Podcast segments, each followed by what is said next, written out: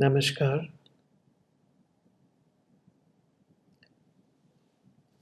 I have been asked to give a short talk with the mother. The topic, the mother, is as vast as the universe. And therefore, I will just pick a few of the important questions, episodes, ideas that define her. Firstly, I will take up the questions Who is the mother? What is the significance of the two in one, the dual avatar? What did the mother bring to Sri Aurobindo's yoga? Why did the mother create the ashram, Auroville? And what is the mother's place in the yoga of transformation? And then I will end with a few supreme mantras that I have found useful for those who are aspiring to do her yoga.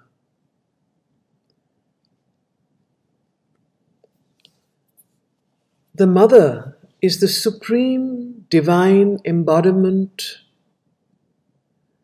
that has come down to earth. She is the embodiment of the Divine Mother, the Supreme Mother, that has consented to come into a human body. She is the avatar of the new creation and the new species the supramental or Gnostic. She is the supreme Mahashakti and is the spiritual collaborator of Sri Aurobindo. What was the need for her to take a human body? This is a very deep and almost I would say, complex question to answer. But the most obvious reason that they have both indicated is because for the next step in human evolution, the mother's physical body embodiment was required on earth. Evolution is a process where one has to take birth on earth for progress and evolution. It cannot be done in the higher planes. And right now, the next step was a new species. It wasn't just an ascent to another consciousness, but a totally new consciousness which was as new or as big a jump as from the monkey or ape to human beings. The human being to the supermind or the supramental being would be as great a leap in consciousness. And the idea of establishing a life divine on earth is the supreme aim of the yoga of Sri Aurobindo and the Mother. And for that, she had to descend into the body. She had to descend into matter. And it could not be done by one alone. And that is why both Sri Aurobindo and the Mother had to come down. It was a dual avatar, two in one or one in two. The same consciousness, but in two bodies. This one sentence of the mother describes and explains everything. Without me, he is unmanifest. Without him, I exist not. It is to manifest her in creation it is to manifest the new consciousness on earth that the presence of the mother is required.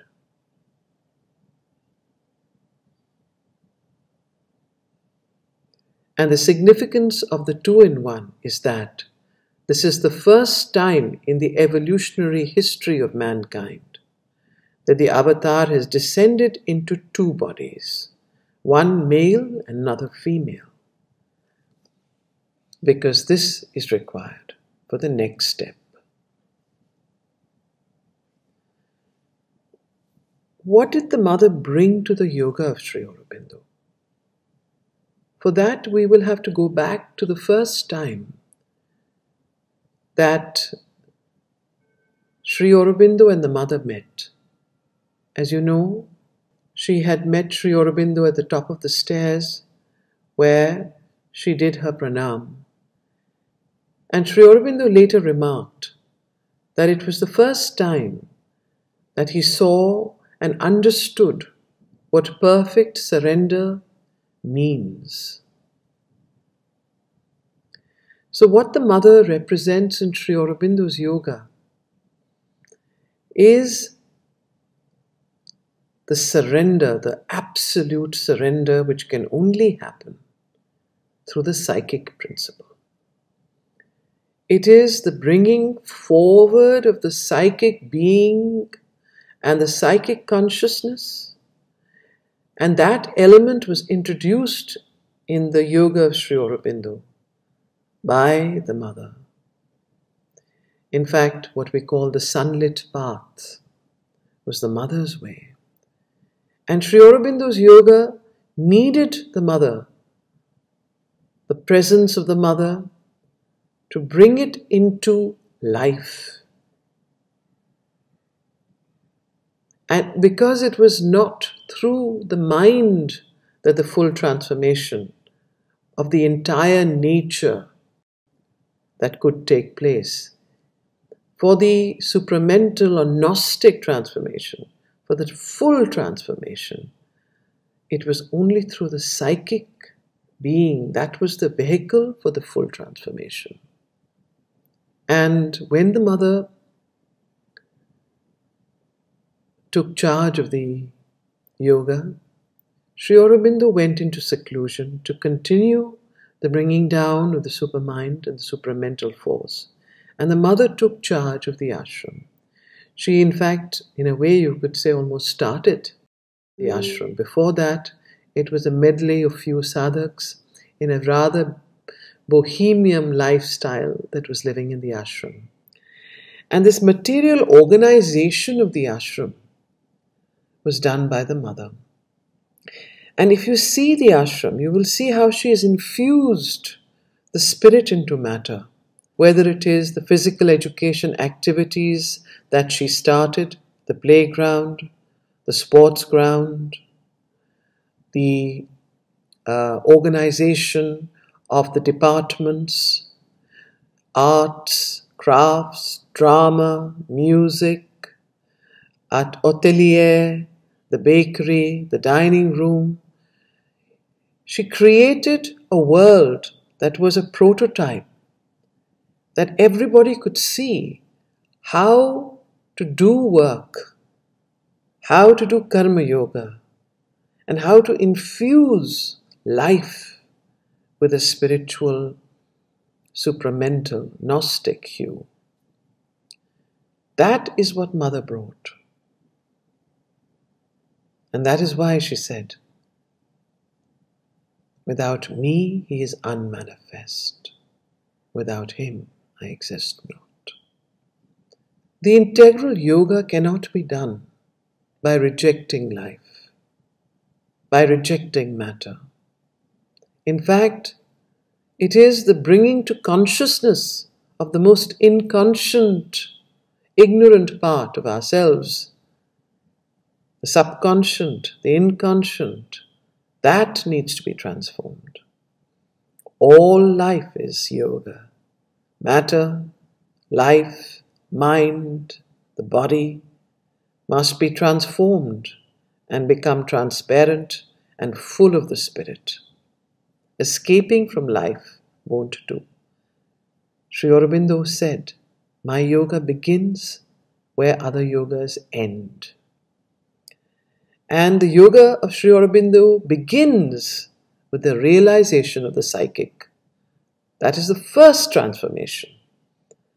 Then the spiritual transformation is the second step. And then the supramental transformation is the third step, what he called the triple transformation.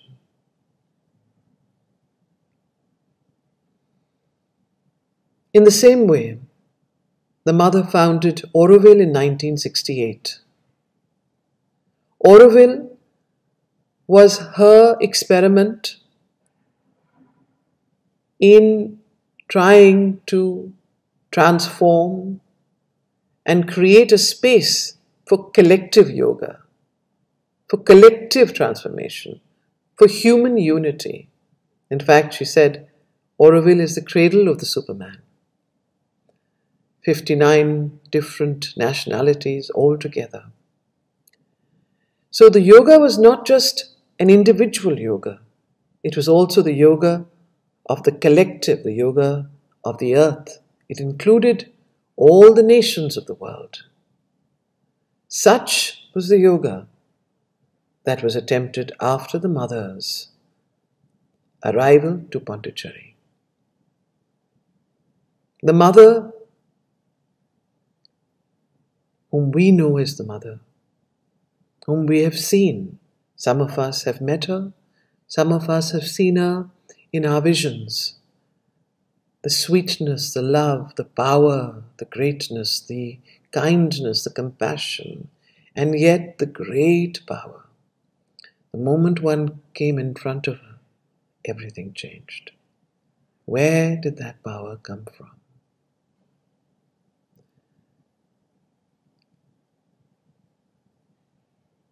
The book that Sri Aurobindo has written, The Mother, is the best way of understanding the Mother, of knowing the Mother, of coming in touch with her force. Meditate on that book, read the lines. There's, there are a few lines that are very important that I'd like to read out. The divine consciousness and force are there and do at each moment the thing that is needed in the conditions of the labor. Take always the step that is decreed, and shape in the midst of imperfection the perfection that is to come.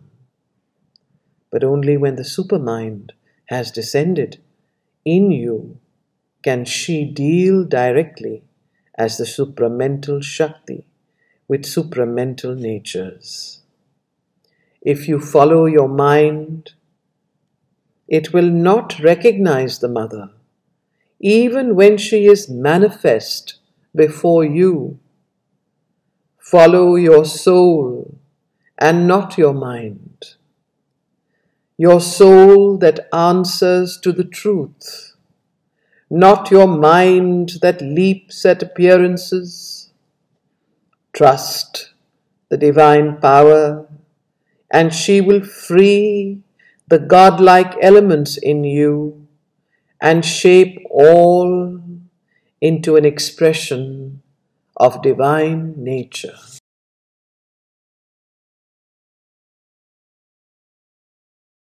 And in fact, it is the mother that mediates between the sanction and the call. The mother's power and not any human endeavor and tapasya can alone rend the lid and tear the covering and shape the vessel and bring down into this world of obscurity and falsehood and death and suffering truth and light and life divine and the immortal's ananda. So now we understand that because the aim was to divinize life, was immortality, as so beautifully written in Savitri, only the presence, the physical presence of the Mother on earth could bring that about. And that is why Sri Aurobindo tells us over and over again in so many letters to sadhaks. You can only do my yoga if you're open to the mother. Open yourself to the mother. It is only her force and her grace that can do this most strenuous and difficult yoga. Because she is the sadhak and the sadhaka. And it is her force that must descend into you. And therefore, in the Mother, he writes that there are three most important things that the sadhak has to do aspiration for the divine consciousness, aspiration for the Mother's grace and Mother's light to descend into you, rejection of all that comes in the way of that aspiration, and finally, an absolute surrender to her. An openness to open every part of your being, to be transparent, to tell her each and everything.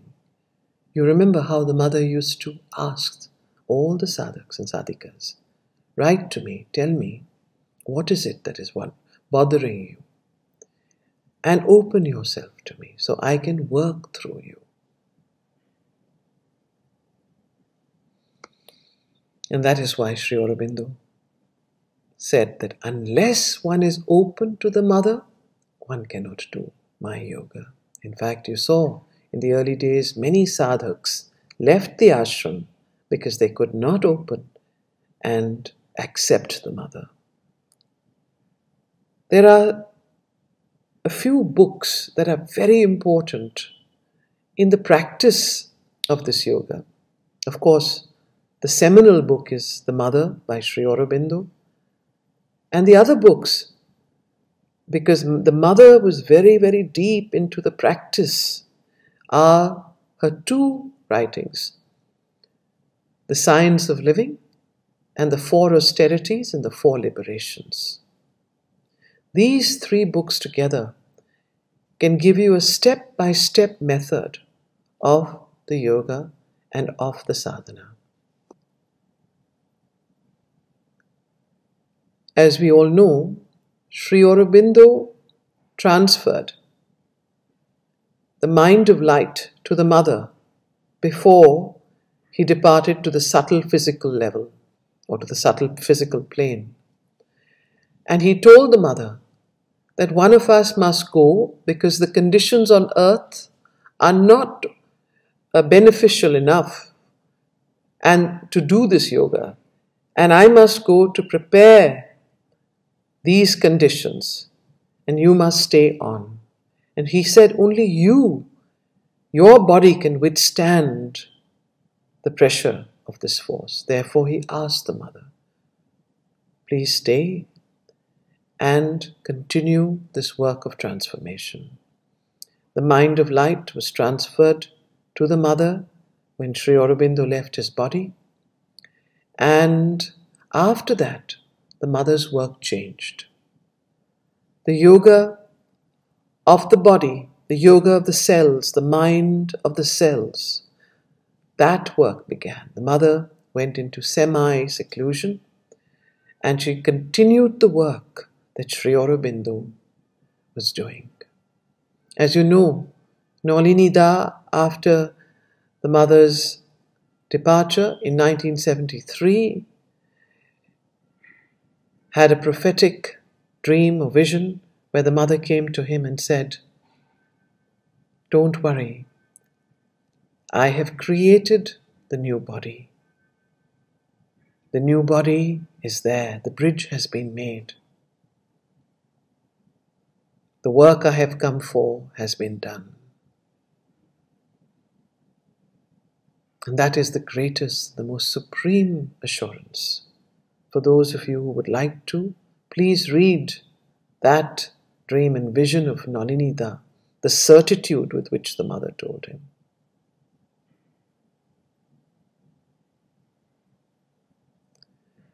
So, this is what the mother has done for us, for humanity. She has created in the subtle physical the supramental body. And the conditions on earth have to be receptive for that to manifest. How long that will take, we do not know. We need to do the yoga. We need to prepare ourselves so that that that she created, that bridge, that supramental world, the Gnostic body, can manifest on earth. Some of the supreme mantras that can help us to do yoga, I'd like to end with those. A vast surrender was his only strength. This was Sri Aurobindo's own mantra. He said that that was the principle with which he did his own yoga, the Bhakti Yoga, in Alipur jail and henceforward. A vast surrender was his only strength. Everything was left to the divine. It requires great courage, great strength, and faith to do that. The second, the Karma Yoga mantra, very simple. Remember and offer.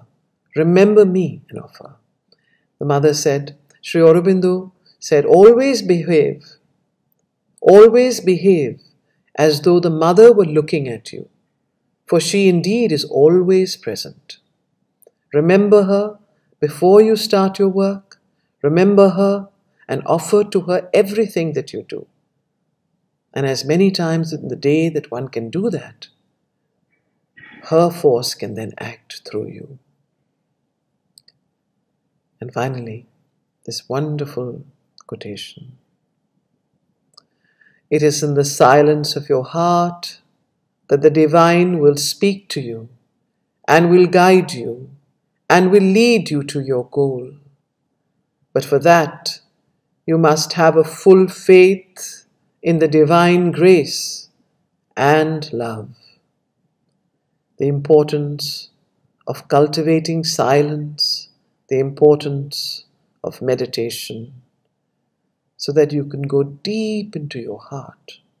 And when we go deep into our heart, the divine will speak to us and will guide us and will lead us to our goal. Thank you.